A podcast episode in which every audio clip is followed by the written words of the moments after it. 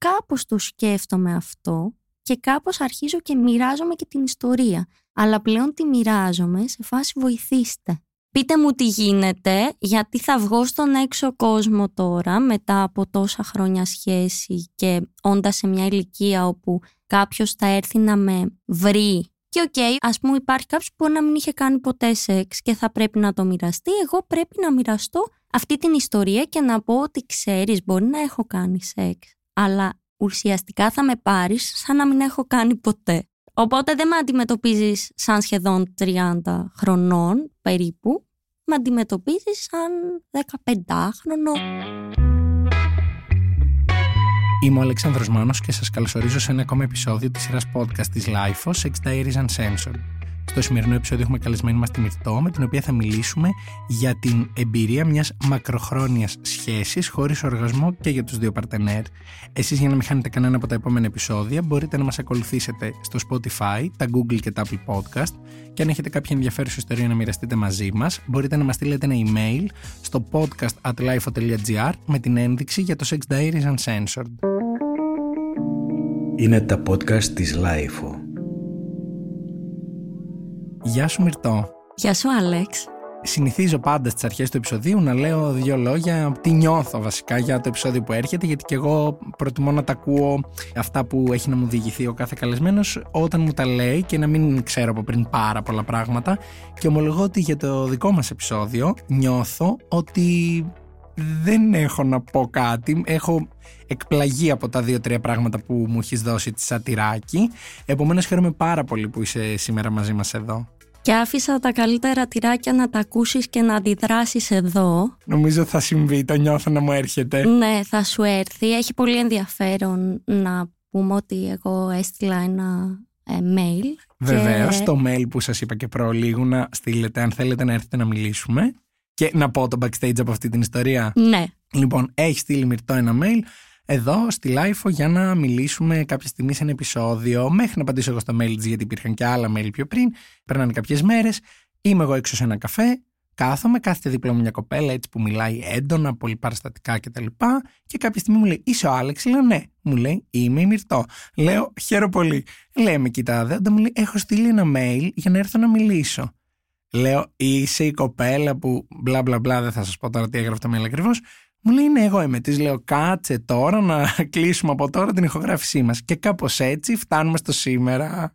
Ναι, και έχει πάρα πολύ ενδιαφέρον αυτό, γιατί νομίζω ότι όταν στέλνεις ένα mail λες «Όχι, θα μου απαντήσουν και όταν μου απαντήσουν θα βρούμε χρόνο, χώρο, θα το κάνω εν τέλει». Ενώ εκεί ήταν σαν να δώσαμε τα χέρια διαζώσεις και γνωριστήκαμε πριν γνωριστούμε. Ήρθα μπροστά σου και πήρα την κατάσταση στα χέρια μου, τελείως τυχαία και μου αρέσει πάρα πολύ αυτό. Ωραία.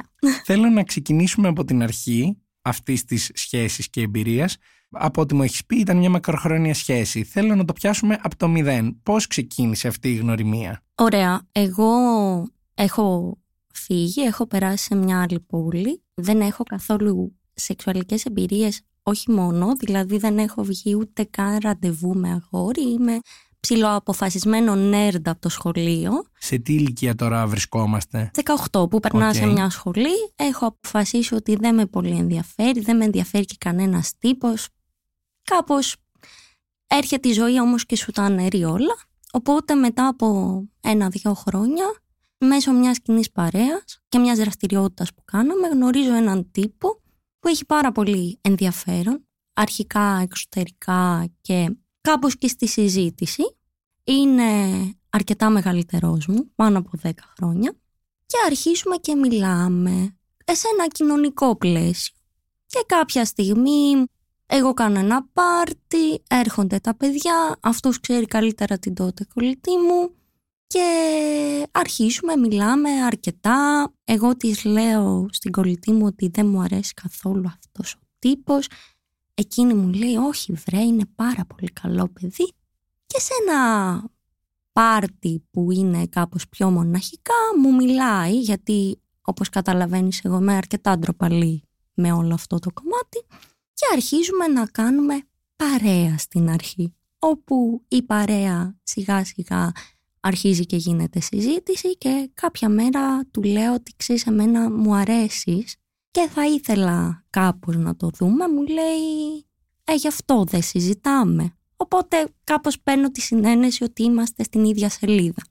Μάλιστα. Και ξεκινάει η διαδικασία, ε, μου δίνει κάτι βιβλία και μου λέει εγώ πιστεύω σε αυτά και σε εκείνα και για να μην στα πολυλογώ επειδή εδώ κάνουμε το sex diary σαν in short Έτσι. ε, μου μιλάει για το ταντρικό σεξ και μου λέει ότι εγώ αυτό ενστερνίζομαι ας πούμε. Οκ.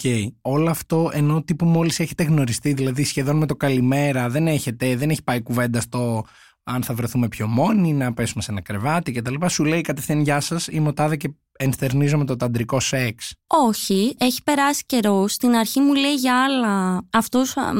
Εμένα με ενδιαφέρουν γενικά να μαθαίνω πράγματα, οπότε μου λέει για κάποια παραθρησκευτικά που εμπεριέχονται στην πιο βουδιστική αντίληψη, ας το πούμε έτσι, σε ένα πιο εκλαϊκευμένο και γενικευμένο πλαίσιο και μου λέει ότι εγώ κάνω έτσι μία συγκέντρωση, αρχίζει τα πιο γενικόλογα γιατί πραγματικά εκείνος και επειδή θα το πω και συνέχεια κάναμε δύο χρόνια να κάνουμε σεξ θεωρεί ότι εγώ είμαι μικρή και ότι θα φύγω οπότε δεν το πάει τη συζήτηση καθόλου προς τα εκεί ακόμα απλά στα βιβλία, μου δίνει κάποια βιβλία και στα βιβλία που μου δίνει υπάρχει και αυτό το κομμάτι. OK, okay, άρα δύο χρόνια που είστε μαζί δεν έχει γίνει κάποια νύξη για οτιδήποτε σεξουαλικό; Έχει γίνει νύξη και μου λέει ότι εγώ δεν πάω με χρησιμοποιημένες.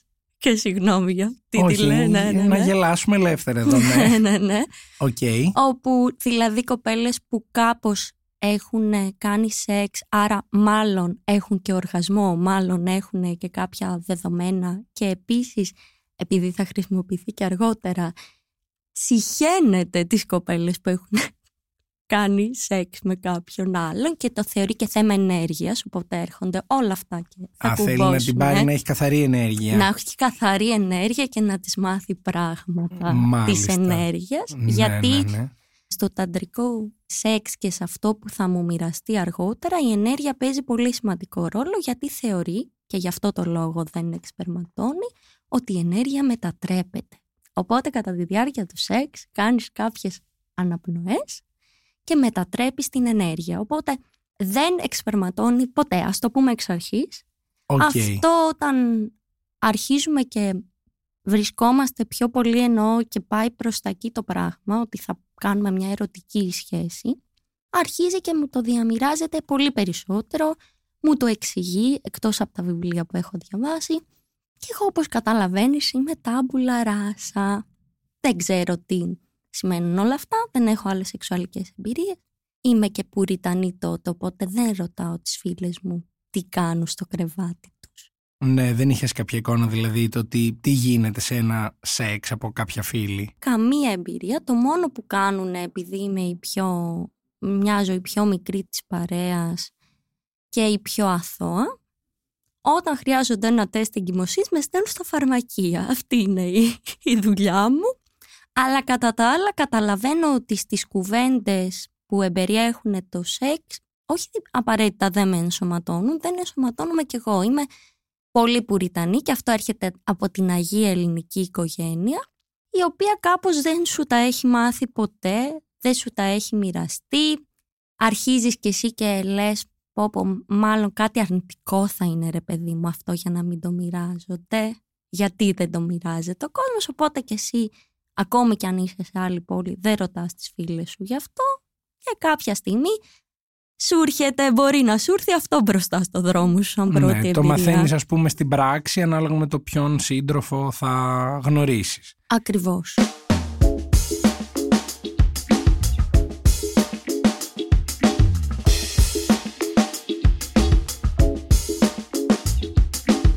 Γυρνάω λίγο πίσω στο κομμάτι του ότι σου εξηγεί είτε με τα βιβλία είτε με συζητήσεις τι είναι για αυτόν το σεξ, πώς το βιώνει.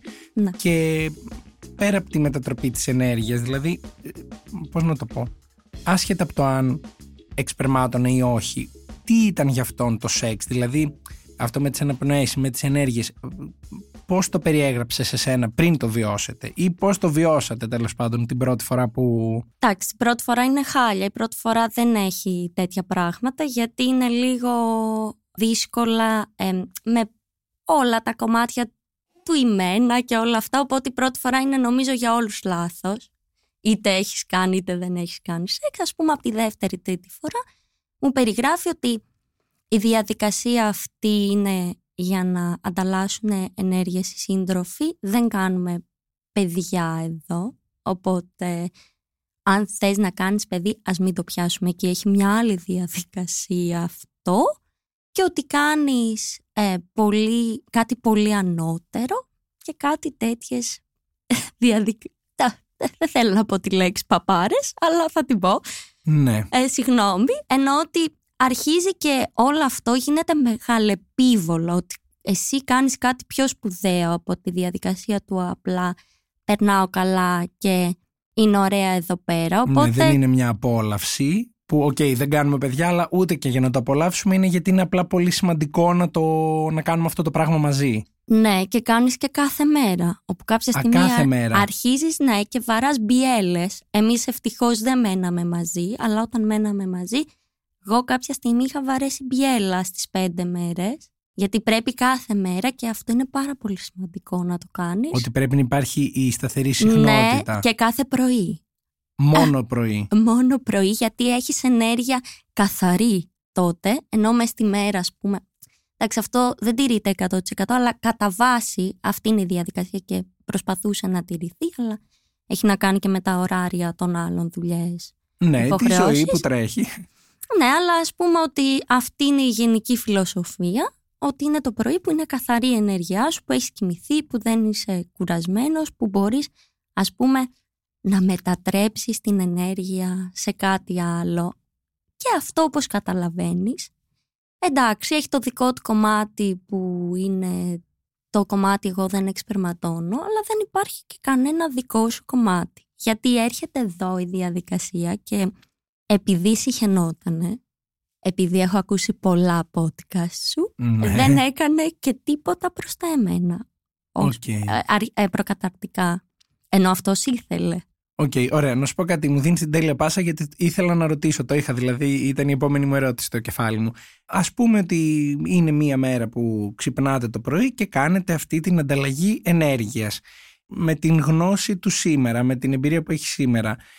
Πώς θυμάσαι αυτή την εμπειρία, ενώ ότι τι ήταν ένα σεξ με το συγκεκριμένο άνθρωπο; Ξεκινούσατε, δηλαδή ήταν πρακτικά μπορεί εσύ να μην ήθελες πιει το πρωί, να μην είχες όρεξη, αλλά έπρεπε να γίνει πρωί. Ήταν κάτι το οποίο γινόταν σαν να λέμε μηχανικά, σου το επέβαλε χρονικά τουλάχιστον ότι θα γίνει τώρα; Ναι, γινόταν κάπως μηχανικά. Ευτυχώς δεν μέναμε στις ίδιες πόλεις για ένα χρονικό διάστημα. Κάποια στιγμή μέναμε μαζί, κάποιες όχι. Οπότε όταν συναντιόμασταν, μέναμε τον πρώτο καιρό ενώ στην ίδια πόλη, μετά κάπως χωριστήκαμε, μετά κάπως ξαναβρεθήκαμε στην ε, ίδια πόλη. Έπρεπε να γίνει. Οπότε κάποιες φορές εσύ μπορεί να ήσουν με την τσίπλα στο μάτι και να έλεγες δεν μας παρατάς τώρα εδώ πέρα και σου έλεγε εντάξει δεν καταλαβαίνεις τη διαδικασία όμως και πόσο σημαντικό είναι αυτό. Οπότε είχε αρχίσει να γίνεται κάπως φορτικό γιατί η σχέση διαρκεί και πάρα πολλά χρόνια. Οπότε κάποια στιγμή ξέρεις, είχε αρχίσει να γίνεται κάπως φορτικό, κάπως να μοιράζεσαι το γεγονός ότι ξέρεις, εγώ δεν αντέχω άλλο, δεν έχω άλλο αντοχή ή πονάω σήμερα, δεν μπορώ ξανά να, το- να το πάμε το εργάκι γιατί δεν είμαστε ακριβώς οι ίδιοι σε αυτό. Εσύ μπορεί να αντέχεις ή μπορεί να... Αλλά εγώ ξέρεις δεν αντέ, δεν έχω άλλη αντοχή, είναι πέμπτη μέρα, τις έχω Ναι, είμαι λοκάρει οκ τις για τώρα. αντοχές. Ναι. Και αρχίζει να μην είναι και πολύ ενδιαφέρον γιατί είναι το ίδιο. Είναι μια διαδικασία ίδια. Μ, Και μοιάζει και λέμε για την ίδια διαδικασία κάθε μέρα. Τι περιλαμβάνει αυτή η διαδικασία, δηλαδή ξυπνάτε και κάπως πρέπει να ξεκινήσει να γίνεται σεξ, το οποίο σεξ ξεκινάει χωρίς προκαταρκτικά για σένα. Είναι κάτι που κρατάει ώρα, είναι δηλαδή είναι αυτή η κάτι ενέργεια που κρατάει και πρέπει να κρατάει πάνω από μία ώρα. πάνω από μία ώρα κάθε πρωί. Αβέ. Πραγματικά. Θέλω να αφήσω τα ακουστικά μου εδώ και να φύγω. Νομίζω ότι κάπου εδώ τερματίζω. Πρέπει να κρατάει πολλή ώρα όλο αυτό και έχει και πάρα πολύ ενδιαφέρον γνωρίζοντας μετά κάποια πράγματα το πώς αυτό ας πούμε αντέχει ο άλλος τόση ώρα. Από τη μεριά τη δική του λέμε ναι, τώρα. Ναι, ναι, πέρα από τη δική μου η οποία δεν έχει καμία άλλη διαδικασία γιατί ξέρω ότι υπάρχει κάτι που το λένε οργασμός αλλά ξέρεις, δεν το έχουμε ψάξει, δεν έχει αναφερθεί ποτέ ότι εσύ δεν πρέπει να το κάνεις αλλά εγώ καταλαβαίνω ότι αν το κάνω αυτό μπορεί να τον ενεργοποιήσω για κάτι άλλο οπότε κάπως την αφήνω τη διαδικασία του να το ψάξουμε ρε παιδί μου λες it's okay εδώ αλλά ξαφνικά και μετά τα χρόνια που περνάνε αρχίζουν αυτά και γίνονται μπαίνει στην ομάδα ότι είσαι και εσύ μία από αυτές που έχεις σχέση και που κάνεις σεξ, οπότε μπορείς να συζητήσεις. Και εκεί είναι το πιο αστείο, γιατί εσύ δεν μπορείς να συζητήσεις. Τι να πεις στις φίλες σου; Σηκώνομαι κάθε πρωί και μία ώρα συμβαίνει αυτό που εμείς ανταλλάσσουμε κάτι ενέργειες.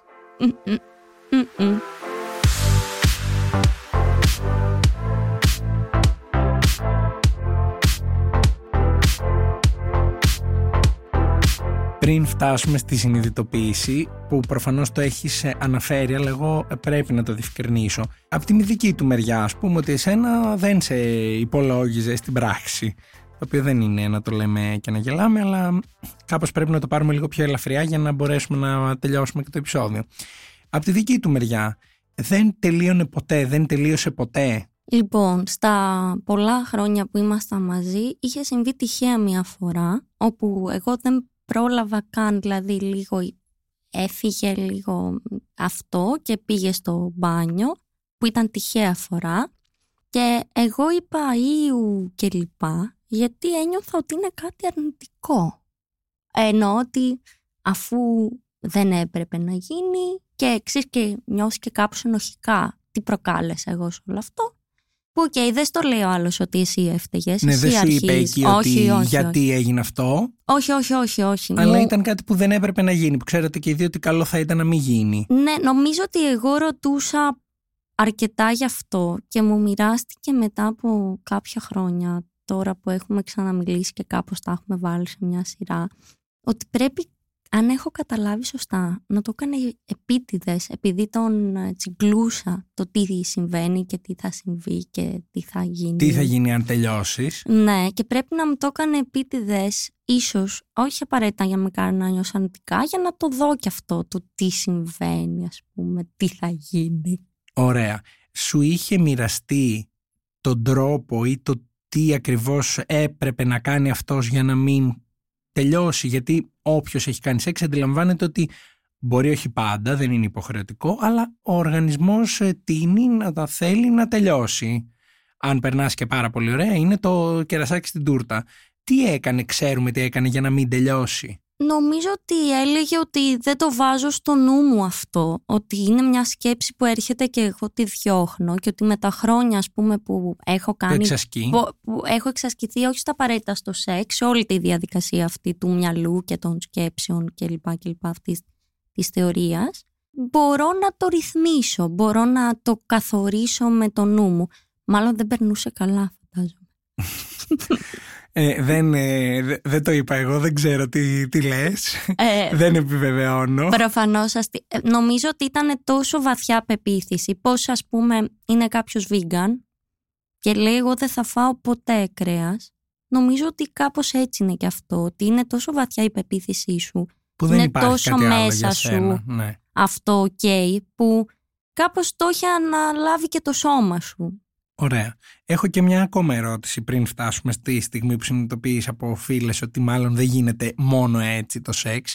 Στο day to day, πέρα από το πρωινό σεξ, υπήρχε σεξουαλική επαφή κάποια άλλη στιγμή μες στη μέρα ή όχι σεξουαλική επαφή, κάποια παιχνίδια, κάποιο αυτό που λέμε φάσομα ή whatever, κάτι που να είναι όχι διεισδυτικό απαραίτητα ολοκληρωμένη επαφή. Ή ε... αυτός, ας πούμε, μόνος του, συγγνώμη σε διακόπτω, αυτός μόνος του δεν θα τον έπαιζε σαν άνθρωπος κι αυτός, ή εσύ αντίστοιχα δεν θα αυνανιζόσουν. Ναι, ναι, ναι. Εγώ δεν ξέρω, δεν υπάρχει καν αυτό το κομμάτι. Σου λέω, δεν, δεν το έχω κάνει ποτέ αυτό. Ποτέ. Δεν υπάρχει αυτό σαν διαδικασία. Το νιώθω και κάπως ενοχικά. Αυτό έρχεται από την πιο μικρή μου ηλικία. Okay. Και κάπως μου το δίνει και αυτός ότι σαν τυράκι Ναι, είναι ένα του ακόμα αυνανισμού. Λιθαράκι. Ναι, φυσικά αυτός ποτέ, ποτέ, ποτέ, ποτέ. Οπότε δεν υπάρχει ε, ε, ο δικός του αυνανισμός. Ενώ μέσα στη διάρκεια της ημέρας, τώρα να τύχει μετά από όλο αυτό να κάνουμε και δεύτερη φορά σεξ, εντάξει, έχει τύχει, αλλά να σου πω την αλήθεια πολύ σπάνια, γιατί πόσο να χτυπήσεις και κάρτα 5 στα 5, 7 Ναι, στα 7, δηλαδή ναι. δεν υπήρχε σεξ εκτός προγράμματος. Ε, Σπάνια. Σπάνια, σπάνια, σπάνια. Δηλαδή, νομίζω πως όχι, δεν υπήρχε σεξ εκτός προγράμματος. Τώρα, ε, φάσομα, να τον φιλήσω, να κάνω Ε, να ράνω, ναι, υπήρχε. Να παίξετε με την ευρύτερη έννοια, ναι. ναι, Ε, μπο- μπορεί να είστε λίγο έξω, λίγο αυτό, λίγο ένα χέρι να μπει κάπου. Αυτά που κάνουμε αν δεν κάνουμε σεξ. να χέρι να μπει κάπου, ε, ναι, μπορεί να έμπαινε χέρι. Δεν το να σου πω, δεν πολύ θυμάμαι, γιατί δεν ήταν και το βασικό της σχέσης. Εντάξει, υπήρχαν ε, να τον φιλήσω, να αγκαλιαστούμε, να κάνουμε, αυτά υπήρχαν, αλλά σε ένα πλαίσιο του αν μας έβγαινε αυτό, ναι, υπήρχε ναι, αυτό. αλλά αν δεν ήταν πρωί. Όχι, υπήρχε και με στη πλάκα. Ναι, ναι, ναι. Υπήρχε αυτό και στη διάρκεια της ημέρας, αλλά στάνταρ υπήρχε το άλλο κομμάτι. Τα άλλα ήταν ε, πιο πολύ συναισθηματικά, γιατί είχαμε ένα συναισθηματικό δεσμό αρκετά δυνατό, ενώ ότι ήταν ε, μια σχέση βασισμένη σε αυτό, είχαμε καθημερινότητα, ήμασταν πολύ καθημερινότητα, ενώ διαμοιρασμό, ο ένας για τον άλλον διαμοιρασμό ζητημάτων, να συνομιλήσουμε. Επίσης υπάρχει και ένα κομμάτι από την δικιά μου οικογένεια που λένε, που δεν πιστεύουν ότι εγώ έχω κάνει σεξ. Ενώ έχουν περάσει τέσσερα χρόνια, πέντε χρόνια και είμαστε μαζί και μου λένε όχι δεν έχετε κάνει, τι κάνουμε, παίζεις κουμπάρες, μένουμε στο ίδιο, σε εισαγωγικά στο ίδιο σπίτι, αλλά και στο ίδιο σπίτι. Οπότε και εκεί κάπως αισθάνεσαι ενοχικά, δεν μπορεί να ανοίξεις τη βεντάλια σε κανένα επίπεδο και φτάνουμε στο κομμάτι των φίλων μάλλον. Πριν φτάσουμε στο κομμάτι των φίλων, έχω μία ακόμα ερώτηση. Εσύ, μέχρι να καταλάβεις ότι, οκ, υπάρχει αυτό και υπάρχουν και άλλες προσεγγίσεις ως προς το πώς κάνουμε σεξ και πώς το απολαμβάνουμε κτλ. Νιώθεις ότι αυτό που συμβαίνει είναι κάτι που σε ικανοποιεί, που είναι κάτι που αυτό θέλεις ή νιώθεις ότι κάτι δεν πάει καλά για σένα, για τον εαυτό Κοίτα, σου; τα πρώτα χρόνια νιώθω ότι είναι κάτι που με ικανοποιεί και επειδή κάπως έχω φ- πέσει και στην μπανανόφλουδα ότι είναι οκ και ότι κάπως τον θαυμάζω κιόλας επειδή είναι μεγαλύτερός μου, κάπως Ξέρει περισσότερα. ναι, ε, είμαι οκ. Απλά κάποια στιγμή αρχίζουν και μπαίνουν τα τριβόλια ότι κάτι, δεν, κάτι χάνω στη διαδικασία μάλλον. Ότι πα- ξέρω ότι υπάρχουν και άλλες διαδικασίες, εννοώ ότι κάποια στιγμή σπάω τα δεσμά μου και λέω ότι θα μιλήσω, θα ρωτήσω, θα δω, θα διαβάσω. Οπότε εκεί αρχίζουν και έρχονται μικρά διαβολάκια και μου λένε είσαι ευχαριστημένη με αυτό που γίνεται εδώ πέρα κοπελίτσα μου. Αλλά εγώ δεν έχω και άλλη εμπειρία ώστε να κάνω συγκρίνεις. μια αντιπαραβολή του αν θα μου άρεσε ή τι θα μου άρεσε. Τι θα ήθελα να αλλάξει. Ναι, αλλά στις συζητήσεις και εκεί έρχεται η κύρια διαδικασία, γι' αυτό έβαλα τους φίλους μου, ότι είναι ένας ενεργοποιητικός παράγοντας για να καταλάβω ότι μάλλον οι άλλοι είναι κάπου σε άλλη σελίδα. Εγώ είμαι σε μια σελίδα που είμαι λίγο μοναχική και δεν μπορώ να την πολύ μοιραστώ κιόλα. Και αρχίζουν και συζητάνε το κέριο ζήτημα του οργασμού. Οι φίλες σου, ας πούμε. Ναι, και εκεί είσαι σε μια κουβέντα και λες ναι, ναι, ναι, ή λες ψέματα ή έχεις δύο κατευθύνσεις, ή θα πεις ψέματα. Ότι γιατί ξέρω να κι εγώ πεις τι είναι ψέματα. οργασμός. Ναι, γιατί δεν έχεις να διαμοιραστείς τίποτα ή λες την αλήθεια. Και εκεί είναι η πιο ωραία ιστορία που λέει εγώ έχω κάνει fake οργασμό, τον έχω προσποιηθεί εσύ και είσαι σε φάση εγώ δεν ξέρω καν τι είναι κοριτσιά για να πω αν έχω κάνει fake ή δεν έχω κάνει. Και στην κουβέντα αυτή που εσύ ουσιαστικά μοιράζεσαι με τις φίλες του ότι εγώ δεν έχω έρθει ποτέ σε οργασμό, δεν ξέρω πώς είναι. Προφανώς η κουβέντα επεκτείνεται στο Τι κάνετε; και με το αγόρι σου τι κάνετε με τη Ναι. σχέση σου; Οπότε λες όλη αυτή την ιστορία του τι πιστεύει και το αγόρι σου και τι γίνεται μετά. αυτό περνάνε πολλά χρόνια για να το μοιραστώ. Αρχίζω και το μοιράζομαι σε μια κουβέντα αρκετά χρόνια, τουλάχιστον μια πενταετία, εξαετία μετά, που στα πρώτα χρόνια δεν είναι ότι δεν το μοιράζομαι, δεν γίνονται πολλές κουβέντες, δεν τυχαίνει. Ή εγώ δεν εμπλέκομαι σε τέτοιες κουβέντες ή δεν ανοίγω ποτέ αυτό το σιρτάρι. Και εκεί αρχίζουν και μου λένε ότι ξέρεις μήπως χάνεις κάτι, μήπως κάτι δεν βρίσκεις σωστά, μήπως όλο αυτό θες να το ξαναδείς, μήπως θες εσύ να σου μοιραστούμε εμείς ιστορίες που του τι γίνεται συνήθως και ότι μου λένε κάποια στιγμή ότι θα χωρίσεις ή χωρίζω ενδιάμεσα για λίγο αυτό που μένεις κάποιους μήνες με τον άλλο μακριά για άλλους λόγους.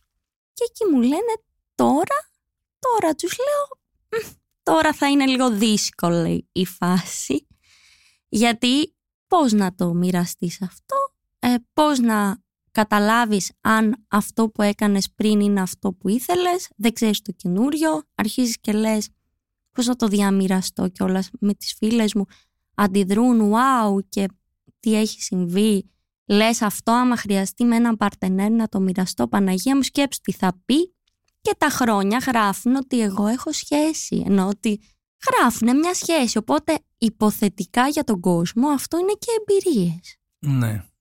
Ή αντίστοιχα για το κομμάτι που είπες πριν των συζητήσεων, ότι το έχω δει και από δικά μου παραδείγματα, ότι όταν κάποιος είναι σε σχέση, δεν, οι γύρω του δεν συνηθίζουν να το ανοίγουν συζητήσεις γύρω από το σεξ. Θεωρούν ότι το έχει τακτοποιημένο, ότι είσαι σε μια σχέση χρόνια, περνάς καλά και σεξουαλικά προφανώς, δηλαδή πιο εύκολα σε έναν ελεύθερο άνθρωπο, σε έναν άνθρωπο που είναι σε αναζήτηση ή απλά ζει τη ζωή του. Θα του πεις και για πες, πότε έκανε τελευταία φορά σεξ, πώς πέρασες, τι αυτό. Ο άλλος που είναι σε ένα λέμε παντρεμένος ή τακτοποιημένος, το θεωρούμε ότι εντάξει. Δεν έχει κάποιο θέμα με τη σεξουαλική του ζωή. Ακριβώς. Δεν τον απασχολεί κάτι. Ακριβώς. Και νομίζω ότι όντως τώρα που το λες ότι οι πρώτες συζητήσεις ξεκινάνε τη στιγμή που εμείς κάπως χωρίζουμε για ένα χρονικό διάστημα και τότε γίνονται οι πρώτες συζητήσεις που λένε ότι πώς τα περνούσατε, τι γινότανε, τι να σου πω κι εγώ τι γινότανε. Δηλαδή την πρώτη φορά που πρέπει να μοιραστώ αυτή την ιστορία είναι λίγο περίεργα. Δηλαδή αρχίζω και σιγά σιγά λέω κάτι, ελάχιστα και λέω, ξέρετε κορίτσια, εγώ, αυτό. Και αρχίζουν και γουρλώνουν μάτια λίγο, μετά πιο πολύ, μετά πολύ πιο πολύ. Και σου λένε, α, και καταλαβαίνεις με αυτό το α, ότι κάτι δεν έχει πάει σωστά.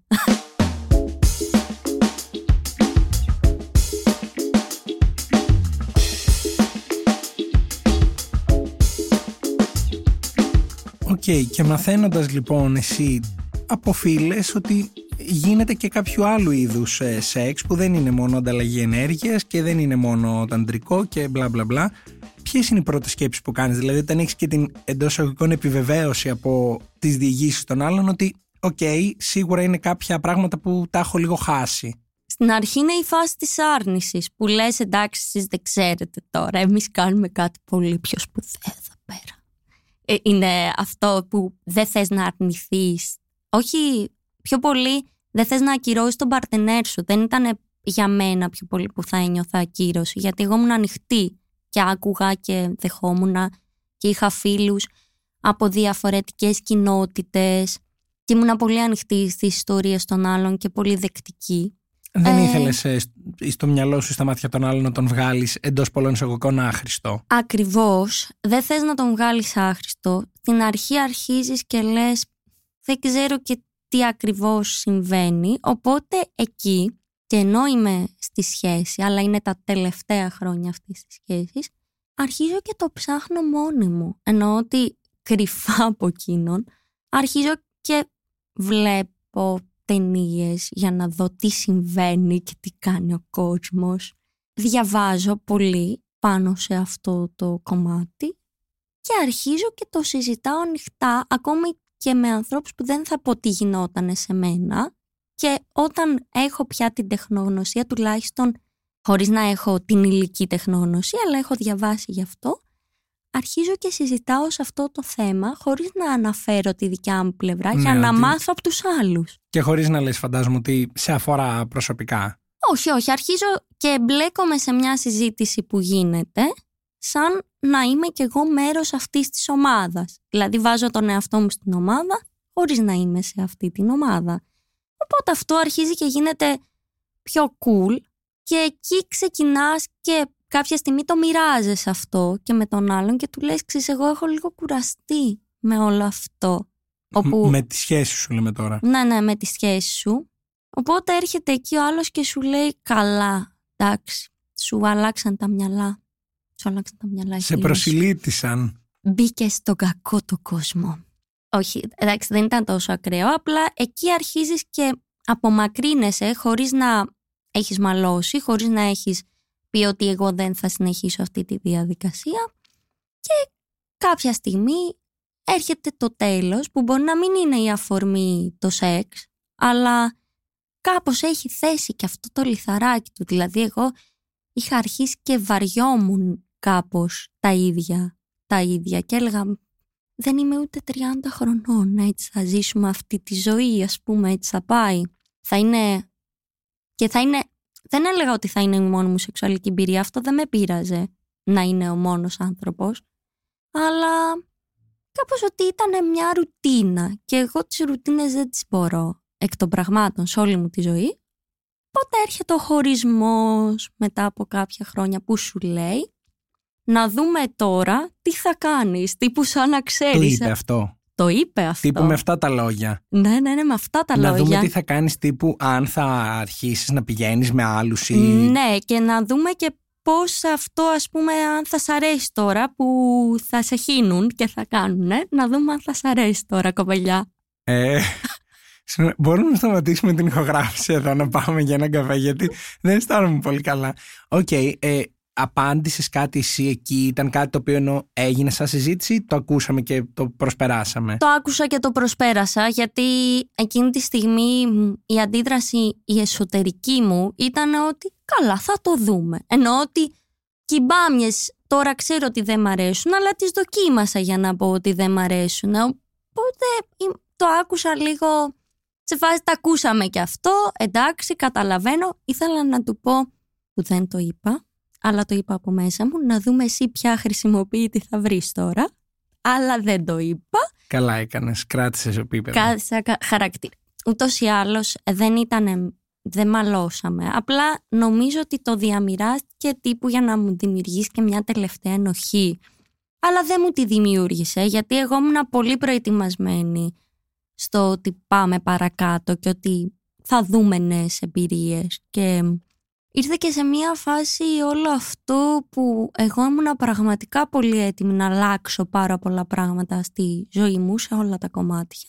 Οπότε άλλαξε και αυτό. Γίνεται αυτό, γίνεται ένας χωρισμός, ανέμακτος, δηλαδή δεν υπάρχει πίσω γύρισμα, γίνεται ένας τελικός χωρισμός και κάπου εκεί μένω ένα διάστημα μόνη μου, στο οποίο κάπως το σκέφτομαι αυτό και κάπως αρχίζω και μοιράζομαι και την ιστορία. Αλλά πλέον τη μοιράζομαι σε φάση βοηθήστε.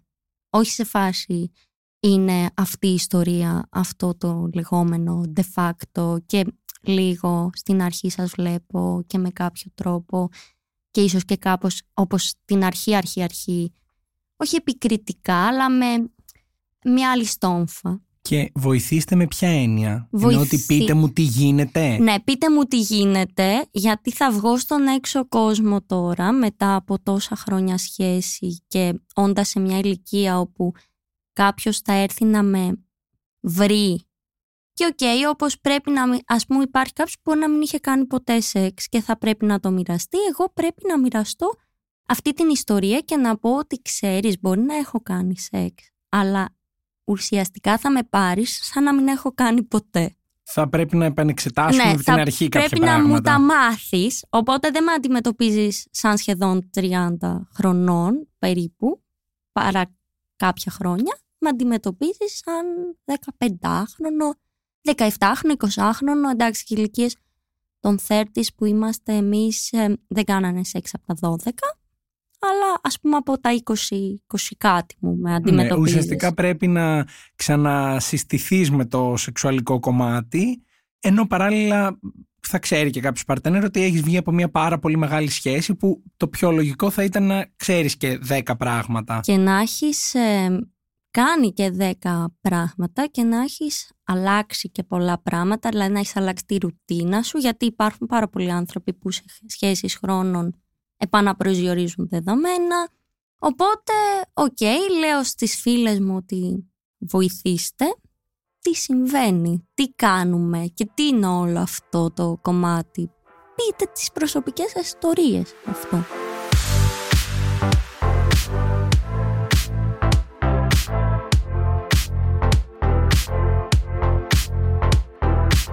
Γίνεται ο χωρισμός ε, και εγώ κάποια στιγμή γνωρίζω έναν άνθρωπο που τον πρώτο καιρό μιλάμε και όταν βγαίνουμε την δεύτερη κομβική φορά που εγώ έχω πάει για να τον ακυρώσω κάτι συμβαίνει και μου λέει κάποια λόγια τέλος πάντων οπότε γίνεται πάει προς σεξουαλική πράξη όλο αυτό σπίτι του όπου εκεί ξεκινάνε τα προκαταρτικά και εκείνος κάνει. Σοκ. Εγώ και είναι αυτή η φάση που σε κοιτάει τύπου να του δώσεις επιβεβαίωση και θες εσύ να πεις τι επιβεβαίωση να σου δώσω βρε άνθρωπε; Δεν ξέρεις... Ναι, για να το κάνεις καλό θα είναι. Καλά θα είναι. Όπως το πας συνέχισε. Ούτως ή άλλως οι πρώτες φορές είναι περίεργες, αλλά η δικιά μας δεν είναι ακριβώς περίεργη, γιατί στο βασικό κομμάτι τους σεξ είμαι εντάξει και δεν περιμένει σίγουρα ο καθένα να τελειώσεις απαραίτητα.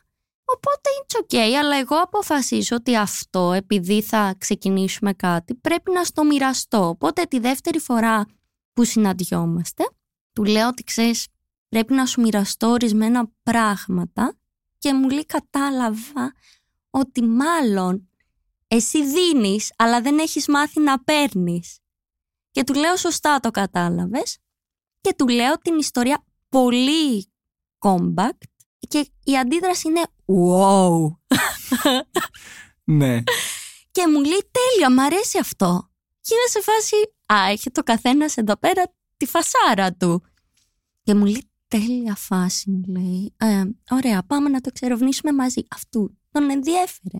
Γιατί... Εντάξει, το λες και θετική προσέγγιση με την έννοια ότι δεν σου είπε Αχ, πόσο χάλια παίρνει, σου είπε ότι ωραία, έλα να το δούμε μαζί. Δηλαδή, ε, και εγώ ίσως αυτό θα ήθελα να ακούσω στη θέση σου. Ναι, και εγώ αυτό ήθελα να ακούσω. Είναι αρκετά supportive για την, το πρωτόγνωρο του πράγματος. Ήταν πολύ supportive γιατί αυτός έπρεπε να με αντιμετωπίσει σαν έναν άνθρωπο που πάει πρώτη φορά με κάποιον και όχι πάει, πάει, εννοώ ότι υπάρχουν πάρα πολλά δεδομένα μέσα στην ιστορία που δεν, που αντιμετωπίζονται για πρώτη φορά. Οπότε είναι πάρα πολύ καλός και μου λέει ότι να μου λες και να το πάμε και να κάνουμε και έχει πάρα πολύ πλάκα που μου λέει πρέπει να αφαιθεί σε αυτό και να το βρούμε και κάποια στιγμή αυτό ξέρεις το πας μέχρι να το βρεις, το πας στην ένταση και μετά και μου λέει πω θα μου κάνουν έξω οι γείτονες, κάτι τέτοια. Οπότε ψάχνουμε να το βρούμε και κάποια στιγμή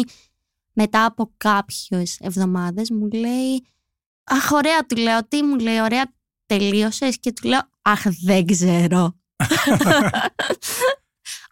Που σιγά σιγά το βρίσκεις αυτό και βρίσκεις και άλλα κομμάτια και βρίσκεις και το κομμάτι όμως ότι αυτός εξπερματώνει. Οπότε πρέπει να χειριστείς και αυτό το κομμάτι που εγώ το παίρνω πάρα πολύ θετικά εξ αρχής. Δηλαδή το παίρνω σαν de facto. Δεν αρχίζω τα αουίου που είχα.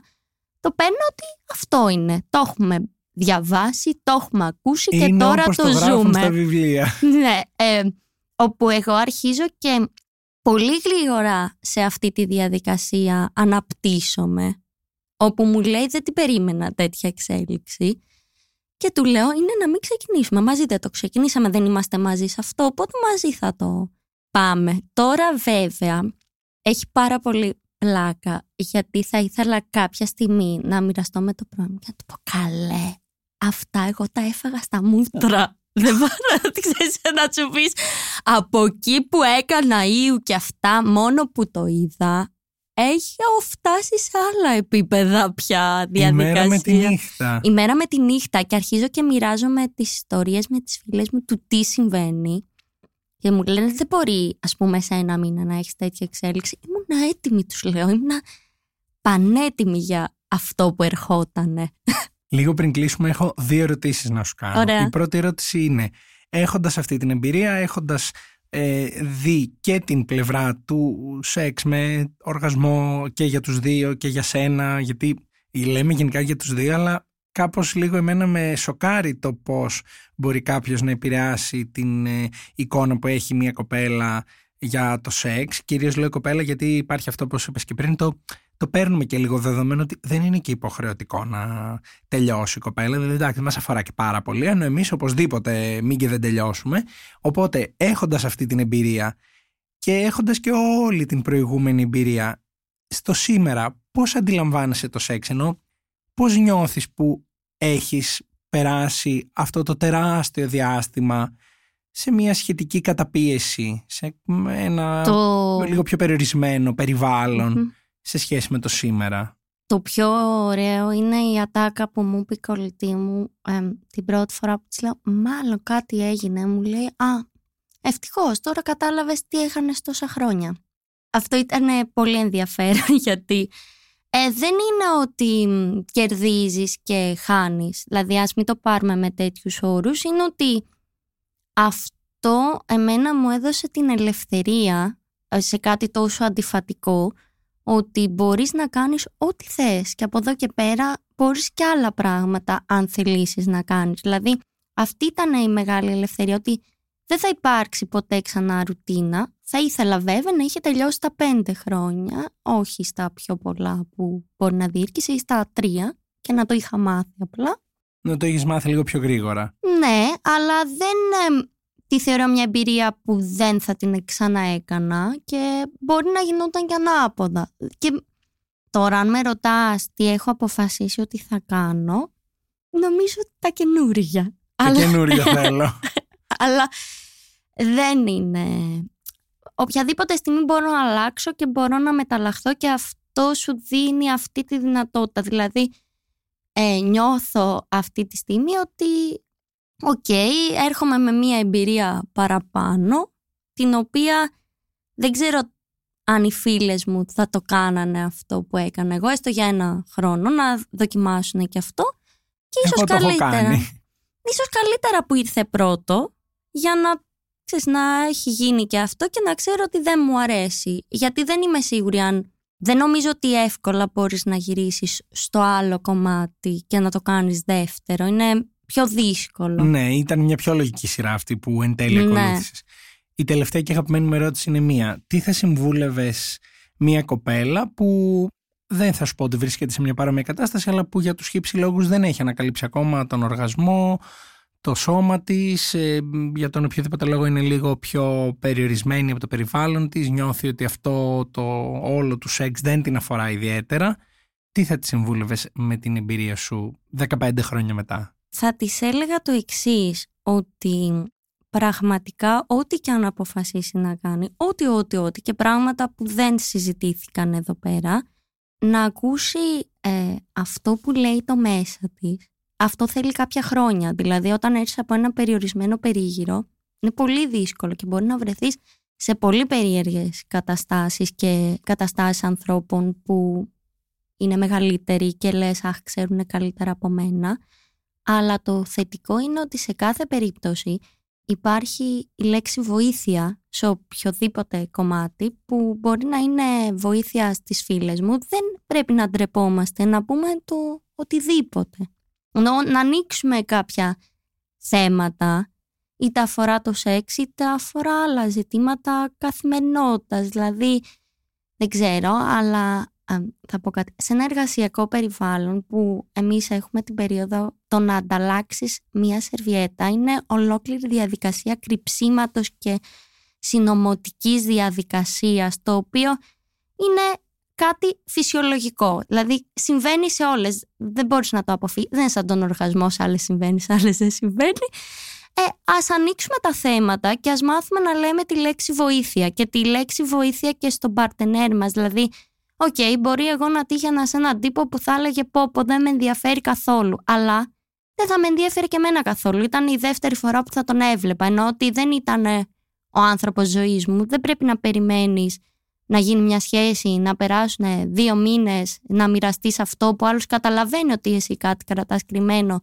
Εσύ δεν μπορείς να ανοιχτείς για να απολαύσεις όποια διαδικασία και αν είναι αυτή. Μοιράσου το εξ αρχής τι θα γίνει. Θα σου πει πω πω πω τι τύπος είσαι εσύ. Ωραία, είμαι τύπος τέτοιος. Αν δεν σου αρέσω πάμε παρακάτω. Υπάρχουν άνθρωποι που θα τους αρέσω. Υπάρχουν άνθρωποι που θα θέλουν να βοηθήσουν, που θα πούμε να είμαστε μαζί σε αυτό. Οι φίλες σου που μπορεί να μην θέλουν καν να τα ακούσουν ή να σε επικρίνουν και φι... εμένα οι φίλες μου κατά... καμία δεν είχα, καμία επίκριση.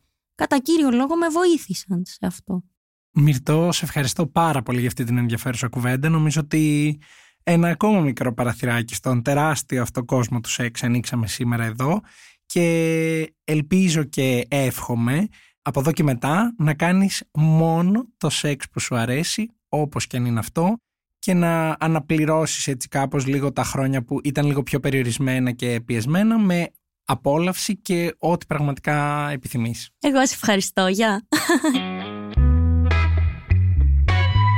Είμαι ο Αλέξανδρος Μάνος και αυτό ήταν ένα ακόμα επεισόδιο της σειράς podcast της LIFO, Sex Diaries Uncensored. Στο σημερινό επεισόδιο είχαμε καλεσμένη μας τη Μυρτώ, με την οποία μιλήσαμε για την εμπειρία μιας μακροχρόνιας σχέσης χωρίς οργασμό και για τους δύο παρτενέρ. Εσείς, για να μην χάνετε κανένα από τα επόμενα επεισόδια, μπορείτε να μας ακολουθήσετε στο Spotify, τα Google και τα Apple Podcast. Είναι τα podcast της Lifeo.